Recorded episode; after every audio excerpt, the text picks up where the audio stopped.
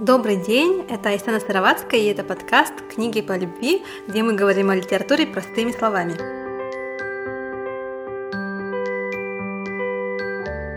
В одном из предыдущих выпусков мы говорили о литературе средневековья. И сегодня я хотела бы дальше поговорить о литературе зрелого средневековья. Да? То есть до этого мы говорили о литературе э, раннего средневековья.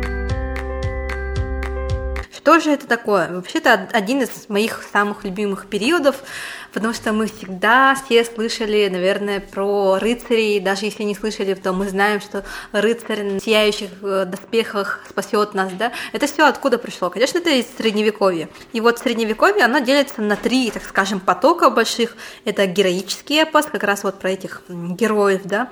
Куртуазная и клерикальная литература, как раз вот куртуазная литература, это на самом деле литература о рыцарях и а, литература средневековых городов и крестьянских антифеодальных движений. Это как раз то, а, что нам знакомо из разных, наверное, а, фильмов. Да? Даже можно вспомнить а, Королевскую гавань из «Игры престолов». Да? Как раз вот эти средневековые города дали основу для Королевской гавани почему в это время все еще сохраняется эпос? Да? Эпос это вообще на самом деле как бы считается архаичный жанр, а, древний. Да? Эпос очень важен, потому что он отражает, так скажем, своеобразие исторической судьбы каждого народа. Вот давайте вспомним даже Олонхо. Да? Мы а, видим, как народ Саха да, отражает в этом эпосе свое видение мира да, видение добра и зла. Мы видим, какие ценности важны.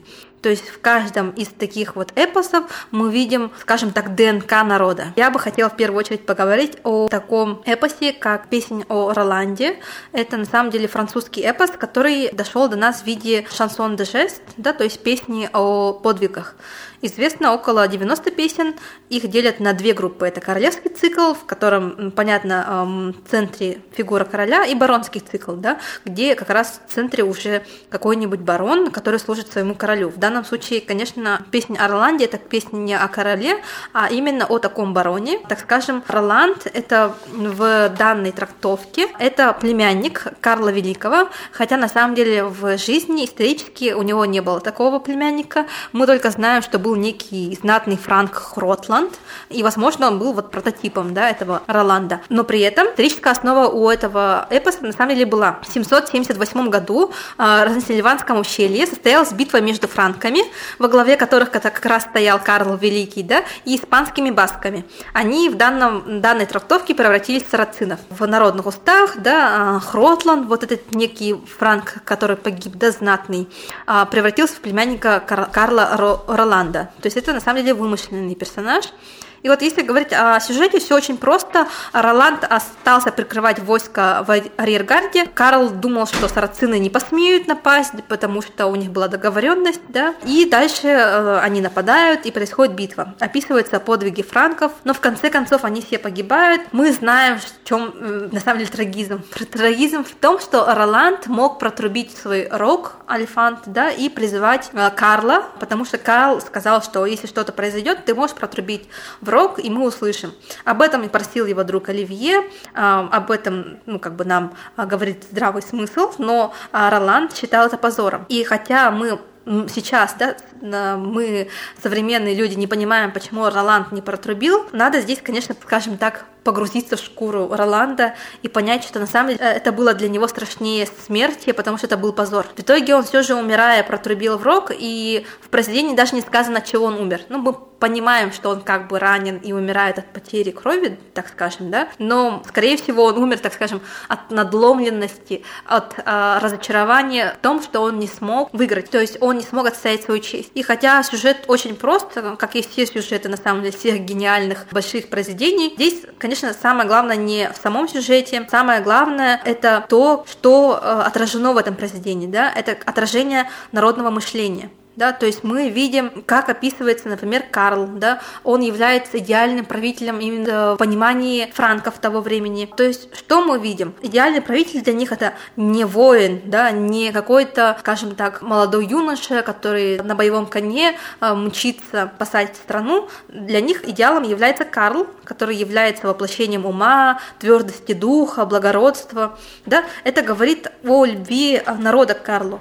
И это ну, свидетельствует о том, что народ в это время хотел централизации власти и объединения. Он хотел быть единым целым. Они все устали уже от бесконечных войн, междоусобиц, кровавых э, гражданских войн, так скажем, да. И вот для них Карл является таким вот толпом э, уверенности в будущем. Во-вторых, что мы видим? Ролан, хотя он не является королем, он является настоящим народным героем, воплощением тех идеальных качеств, которые ценились в то время в том обществе.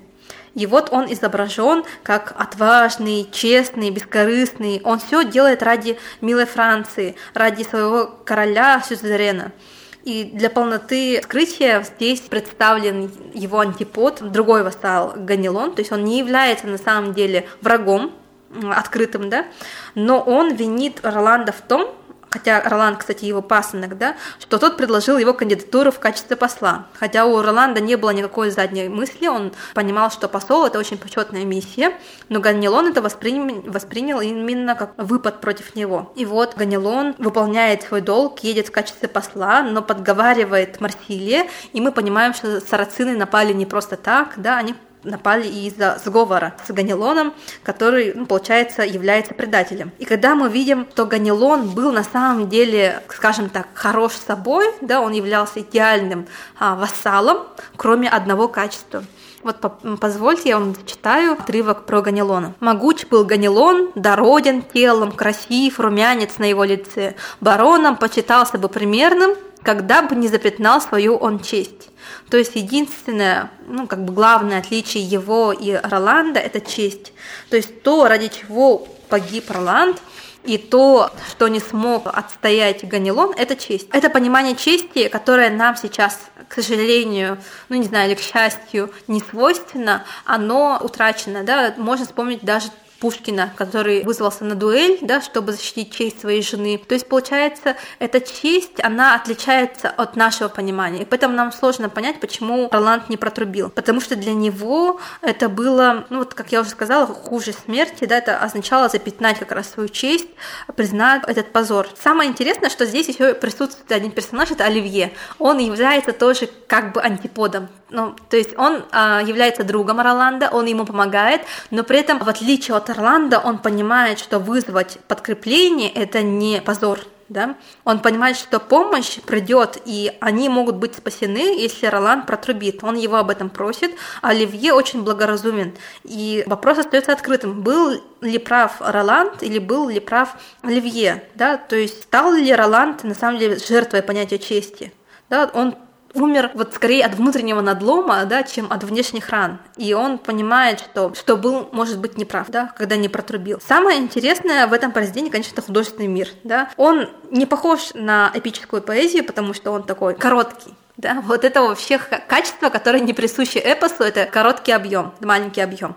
А, и вот здесь как раз песня о Роланде отличается простотой, скажем так, даже аскетизмом, да. Здесь нет а, каких-то украшательств, а, там, сложных метафор, длинных перечислений, да, то есть вот эта вот торжественность сочетается с э, краткостью слога да, и хотя здесь все еще присутствует такая гиперболизация, да, например, а, они могли одним ударом снести там 100 человек, есть такие монументальные величавые образы, как в любом эпосе, а, даже есть мотив троекратного повтора, о котором часто говорят, да, но при всем при этом песня о Роланде является таким вот интересным эпосом для начинающих, я бы так сказала, то есть если вы не читали из эпоса вообще ничего, то можно начать именно с этого произведения, если вам понравится, то вам, скорее всего, понравится и следующее следующие произведения. Вот, а мое любимое произведение, это э, самое любимое произведение из Средневековья, это песня о моем Сиде. Да? Это испанский эпос. То самое интересное, здесь мы видим борьбу испанского народа против арабских завоевателей, то есть этот эпос имеет под собой историческую основу. Средневековая Испания, на самом деле, это что-то среднее между Западом и Востоком, потому что в это время в Европу проникает восточная культура именно через Испанию. И эта тенденция, на самом деле, началась еще во время Римской империи, Сирии,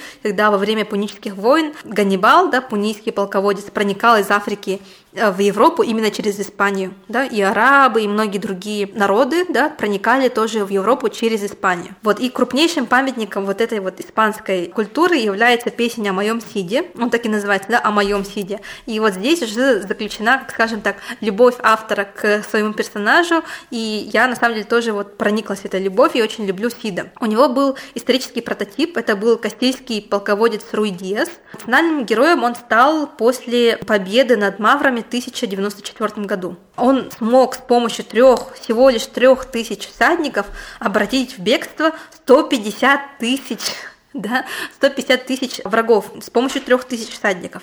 То есть настолько он был умен, а, хитер, умел, да, скажем так, в стратегии. После этого события его назвали Сид. Да, у него появилось такое прозвище, которое на самом деле трансформировано из арабского слова Сиди, господин. Еще при жизни э, Сида о нем начали слагать песни и сказания, а потом уже испанские хуглары, да, певцы, сложили о нем песнь о моем Сиде. Как и всякий героический эпос, песня о моем Сиде отражает народный народное мышление. То есть мы видим здесь идеального испанского героя. То есть, если песня о моем Роланде это идеальный а, французский герой, то здесь идеальный испанский герой. И он очень сильно отличается от Роланда. Здесь мы видим, что это, во-первых, полководец а, уже в возрасте. То есть, если Роланд это был молодой юноша, то Сид а, имеет взрослых дочерей, которых выдает замуж, значит, ему уже примерно за 40, да? Он уже добился своего статуса, стал полководцем благодаря своим личным качествам, а не знатному происхождению. И вот эта вот народность и демократизм образа Сида особенно, скажем так, сближают его с читателем. Конечно, он не мог быть, э, скажем так, оторван от образа рыцаря, и поэтому он все равно является верным вассалом своего короля, да, то есть он не оторван от тех реалий, в которых он жил. Самое интересное, что несмотря на то, что он был верным вассалом, храбрым полководцем, сильным воином, его еще показывают в роли а, любящего мужа и отца. Это очень здорово, потому что это добавляет нам теплоты в отношении к главному герою, да, то есть мы видим, как он относится к своим дочерям, как он любит свою жену, как он ее оберегает, да, и вот здесь видно отклонение, на самом деле, от художественных принципов эпоса героического, да, потому что мы видим его не как идеального героя только, да, но и как человека, то есть мы видим его с семейно-бытовой стороны. Мы ощущаем внутреннюю теплоту, симпатию автора, благодаря которому он, собственно, называет Сида мой Сид, да, и мы тоже проникаемся этой теплотой. А что интересно, его еще э, описывают как человека с чувством юмора, долей житейской трезвости и реализма, потому что он смотрит на вещи очень реалистично, да, ре- реально, то есть не а, сквозь розовые очки. При этом, при всем, он понимает, что численность врага больше, он предпочитает быть не просто храбрым, сильным и смелым, да, но и хитрым, да, и, собственно, проявляет вот эту вот смекалку в ходе боя. И это на самом деле очень интересно. Ну, вот подумайте, когда мы описываем, допустим, какого-нибудь богатыря, что мы будем описывать? Что он там сильный, наверное, да, храбрый, что он там, э, может быть, ловкий, быстрый, но никому не придет в голову сказать, что он любящий муж, э, обладает чувством юмора. Вот как раз уже этим подкупает хит, потому что он не является таким типичным богатырем. А еще самое интересное, что в песне о моем сите нет традиционной для эпоса гиперболизации. То есть он не справляется одним ударом там, с 20 противниками, да, как это бывает, когда э, в песне о Роланде описывается как Дюрандаль, да, богатырь, лишает жизни сразу тысячу воинов. У Сида такого не бывает, он чаще всего там одним ударом расправляется с одним, ну ладно, двумя противниками. И самое интересное, что он чаще всего берет верх-то не силой, да, а именно умом, да, хитростью. И мы а, понимаем, что это как раз идеал испанского героя, да, он, и он совершенно не похож на песню Орланде. Что происходит в, самой, а, в самом произведении вообще? В первой части Сида несправедливо оклеветали, из-за чего король его отсылает на чужбину, а Сид не унывает, да, он не жалуется на судьбу, а умудряется там захватить еще огромные земли, завоевать, да, огромные богатства и э, отправляет от этих богатств часть королю. И король понимает, что на самом деле а, Сид-то был э, прав, да, что его оклеветали несправедливо, и в итоге прощает. А во второй части Сид выдает дочерей замуж, да, за корионских инфантов, скажем так, принцев, да, по воле короля. Но в итоге оказывается, что вот эти вот инфанты оказываются трусами, которые избивают его дочерей и оставляют в лесу э, умирать, да. Он, конечно, об этом обо всем узнает. И самое интересное, он не мстит, да, он не мстит, как мы бы ожидали от какого-то там народного мстителя, да. Он а, обращается к королю, и обращается в суд да, то есть именно восстанавливает справедливость с помощью суда. И это уже говорит о новом уровне цивилизованности да, в обществе. То есть мы не возвращаемся к дикому варварству, мы переходим на новый уровень цивилизации. И вот это все отражено в этой песне о моем Сиде, и я думаю, вы поняли, да, почему я так люблю Сида и это произведение. А теперь обратимся к наиболее известному эпосу этой эпохи. Это немецкий героический эпос «Песнь о Нибелунгах». Может, вы даже а, слышали, а может, даже смотрели фильм о Нибелунгах, да? В эпоху переселения народов складывается вот этот известный эпос о Зигфриде. Да, вот вы, наверное, слышали про Зигфрида, который победил дракона, а, искупался в его крови и поэтому стал непобедим. Как и Ахиллес, правда, у него была своя ахиллесова пята, только у него это была не пята, а это у него было на спине между лопаток место, куда упал листочек, когда он купался в крови, да, и из этого у него между лопаток было слабое место. Об этом узнали его враги, и в итоге он погибает, да. На самом деле, эта поэма не о Зигфриде, как многие считают, потому что во второй части Зигфрида вообще нету, он погибает погибает еще в первой части, да. То есть на самом деле это песня о Кримхильде, о его жене, сначала невесте, а потом о жене. В первой части мы видим, как Зигфрид сватается, а в второй части мы видим, как Кримхильда мстит убийцам, которые по совместительству, так скажем, являются ее э, братьями. Вот она мстит и страшно мстит, да, и здесь мы видим очень интересный твист, так скажем, да, когда она превращается из нежной, красивой белой невесты, превращается в некую такую злобную ведьму, которая способна на все ради мести. Что интересно, с самого начала мы на самом деле подозреваем, что все закончится не очень хорошо, потому что вот этот лейтмотив радости и страдания, он является ключевым. И мысль, что платит со страданием за счастье человек, на самом деле является средневековым перетолкованием более древней античной э, идеи о трагической судьбе. Вы помните, да, что этот рок тебя настигнет, и вот в античности об этом знали, что нельзя как бы слишком громко смеяться, да, потому что в итоге ты будешь плакать. И мы до сих пор об этом тоже многие думаем, что нельзя быть просто счастливым, потому что в итоге придется за это поплатиться. И в песне о Нибелунгах тоже мы чувствуем вот этот общий трагический подтекст. Нагнетается обстановка, поэт нам подсказывает, что все закончится плохо, потому что этот мир полон коварства и зла, и бедный Зигфрид, который является единственным носителем добра, какой-то светлой, скажем так, э, справедливости, справедливости, становится жертвой предательства. И самое интересное, что его жена, она является частью этой цепочки, она не хотела, но именно она раскрыла секрет, и в итоге Зигфрид погибает. И вот он является действительно единственным положительным персонажем в этой песне. Он отважный королевич Нижнего Рейна, он победитель дракона, 12 великанов, владелец клада, клада Нибелунгов, он даже снаружи высокий, красивый блондин, смелый, честный, справедливый. В общем, такой идеальный, типичный герой. Мы даже чувствуем симпатию автора к нему. Вот он соответствует идеалу героя, наверное, не только раннего средневековья, но даже очень многих-многих веков потом, да, и вот только недавно у нас герой, точнее, типаж героя изменился. Можно вспомнить даже Супермена, да, Супермен вот как раз являлся, а, скажем так, а, потомком Зигфрида.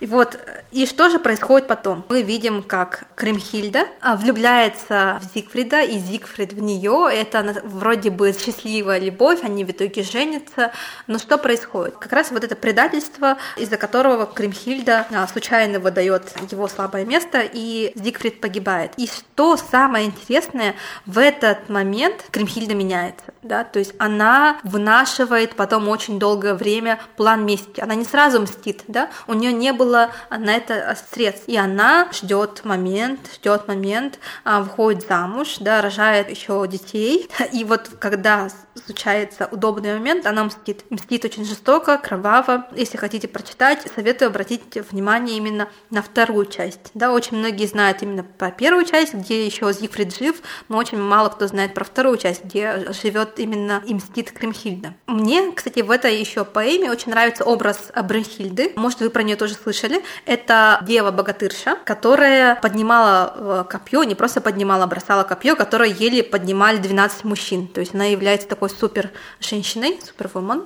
И вот а, эта богатырская дева описывается в эпосе у многих народов, даже у якутов тоже есть такая воинственная девушка Кыс Нюргун, или еще ее иногда называют Кыс Туйгун. Да? Она является, скажем так, рудиментным воспоминанием о матриархате, да, то есть когда еще женщины были во главе рода, и мы здесь видим, что это немножко не вписывается в каноны средневековья, потому что в средневековье эта женщина уже была слабой и ущербной, так скажем, да, и тут появляется какая-то дева, которая оказывается сильнее мужчин. Ее пытаются всячески пригладить, да, в рамках этого произведения делают красавицей и умницей, которая в итоге выходит замуж за Гунтера, забывает о своей силе, и это немножко не вписывается в каноны средневековья, когда дева была слабой и чуть что падала в обморок, и, конечно, поэтому эм, э, этот персонаж немножко выбивается из общей массы, и поэтому она как раз мне очень нравится. То есть как раз здесь мы видим, что это произведение было намного древнее, да, то есть оно уходит корнями глубже, чем вот эта эпоха, чем эпоха зрелого средневековья. И как раз в песне о Нибелунгах мы видим, получается, отражение тоже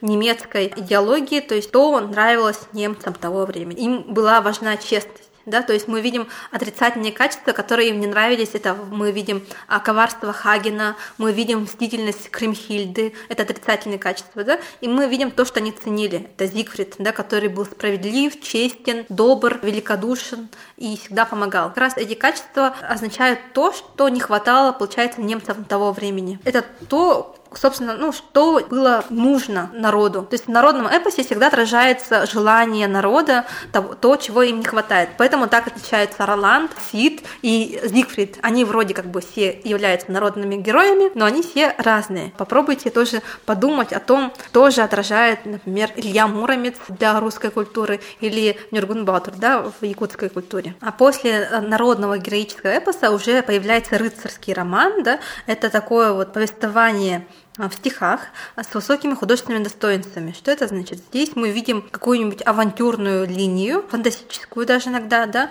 то есть появляются разные фантастические, так скажем, твари, да, типа драконов. Здесь мы видим, что роман очень часто связан с фольклорной стихией, то есть он возникает из сказки очень часто, да, то есть соединение героического эпоса и сказки, можно так сказать. Действие происходит обычно в каком-то вымышленном мире, где живут вот волшебники, великаны, чародеи. В этом месте происходит происходят разные приключения с героями. В чем здесь отличие от греческого эпоса? Герой является таким же великодушным, отважным, смелым, да, как герой героического народного эпоса. Но в отличие от героического эпоса, он действует в интересах не народа и не страны, а он действует исключительно в своих э, интересах, что вообще являлось нонсенсом в то время, да, то есть действовать э, в своих интересах, а не ради страны и не ради народа. Одним из таких вот рыцарей является Ивей, Ивейн из произведения Ивейн или «Рыцарь со львом» Кретьена де Труа, я хотела бы о нем рассказать. Он написал и другие произведения, например, такие как «Ланселот» или «Персиваль» или «Повесть о Греале». Вы о нем, наверное, слышали. Да? То есть он не, не сам придумал эти сюжеты, они э, живут в бретонском цикле, это известные фольклорные мотивы, да? но Кретьен де Труа их обработал, и вот в романе Ивейн мы видим рыцаря, и поэтому хотела бы разобрать именно это произведение и чем рыцарь отличается от народного героя героя. Во-первых, рыцарь растет. Что это значит? Вначале он часто является недостойным, а потом он становится достойным. Здесь мы можем вспомнить Тора, наверное, да, кто а, смотрел «Мстители», который одно время перестал быть достойным своего молота. Или можете вспомнить фильм «Меч короля Артура», да, где тоже он становится достойным. То есть это такая типичная история о становлении рыцаря. И он, преодолевая различные препятствия, совершая разные подвиги, проходя одну авантюру за другой, он растет духовно и становится достойным рыцарем. Здесь мы тоже видим, что Ивейн проходит разные вот эти духовные, скажем так, приключения и становится достойным сам себя, да. И что интересно, в отличие от народного героя, который сам, как скажем, чуть ли не от природы является таким идеальным, отважным, смелым и благородным, этот рыцарь не является таковым от природы, он таким становится. И что самое главное, он действует в своих интересах, сугубо в своих интересах. И Вейн, например, вначале э, вообще совершает подвиги для того, чтобы покрасоваться э, перед королем и его окружением. Он хочет стать знаменитым и известным рыцарем. Потом он знакомится с Ладиной, это его будущая жена, которая также для него является прекрасной дамой, что на самом деле не совсем стандартно для романов, потому что прекрасная дама обычно не может быть э, твоей женой, потому что она уже является женой какого-то другого господина. И в данном случае все разрешается благодаря тому, что как бы, и вы Вейн случайно, ну, точнее не случайно, а просто он убивает мужа Ладины еще до того, как они знакомятся. И Ладина, когда знакомится с ним в первый раз, она знакомится с ним как с убийцей своего мужа. И здесь э, давайте вспомним Зулиха открывает глаза, где тоже что происходит? Зулиха знакомится с своим будущим возлюбленным, который тоже является убийцей ее мужа. То есть это на самом деле мотив довольно древний, и вот благодаря именно тому, что муж умирает, возможно их вообще любовь, да, то есть если бы муж не умер, этой любви по сути не могло быть. Это такая интересная трактовка куртуазной любви, потому что куртуазность вообще подразумевает, что любовь, она запретна, да, то есть ты влюбляешься в прекрасную даму, ты ей служишь, но служишь, так скажем, тайно, да, ты ее восхваляешь, писываешь, совершаешь ради нее подвиги, пишешь стихотворения, а, посвящаешь песни, но при этом вы не можете быть вместе, потому что она замужем. Здесь же все так сходится, что в итоге он женится на своей прекрасной даме, и все у них благополучно получается, пока он не нарушает обещание. Да? Он обещает, что он вернется а, вовремя с своих приключений, но не возвращается, и она его прогоняет. Вот, и тогда Ивейн уходит в настоящее духовное путешествие и начинает совершать подвиги не просто ради подвигов или ради славы, он начинает их совершать ради людей, которых он спасает. То есть раньше он делал все для себя, да, из корыстных побуждений, а теперь он начинает совершать эти подвиги ради людей, которых он спасает. И это все меняет. Это меняет вообще саму цель рыцарства. Это произведение, на самом деле, довольно нетипичное для того времени. И мы понимаем, что именно с помощью любви, потому что он делает это для своей э, возлюбленной, да, вот эта любовь, она не только вдохновляет его на подвиги, она очищает и воспитывает его, и он становится, на самом деле, достойным, да, изнутри духовно вырос, он духовно вырос и стал достойным сам себя, на самом-то деле. Вот, почему называется Ивейн или рыцарь со львом, потому что в одном из подвигов он спасает льва от змея, и потом после того лев начинает везде за ним ходить и помогает ему. Познав поистине, что такое любовь, он понимает, ради чего совершаются подвиги. Если в первой части вот он был такой самовлюбленный рыцарь, да, рыцари в сияющих доспехах, то во второй части он, пройдя через стадию безумия даже, да, он теряет свой разум, через стадию безумия он, наоборот, обретает себя. И это, по сути, опять описывает тот самый мономиф, о котором мы постоянно говорим, да, описывает путешествие нас самих к самим же себе, да, то есть мы а, обретаем себя только пройдя какой-то духовный путь. Что происходит потом с романом? Вот этот рыцарский роман 12-13 а, века развивается, развивается, после золотого 12 века, да, вот этот куртуазный роман вообще начинает немножко сходить на нет, и потом в итоге превращается в описание банальных любовных историй, да, которые мы все знаем и которые до сих пор печатаются. И в 15 веке английский поэт Мэллори, автор знаменитой «Смерти Артура», прочтет отходную рыцарскому роману, а в начале 17 века уже Сервантес своим Дон Кихотом воздвигнет памятник, потому что Дон Кихот – это на самом деле, скажем так, дань уважения рыцарскому роману. Это был подкаст «Книги по любви». Оставайтесь с нами. До следующих выпусков.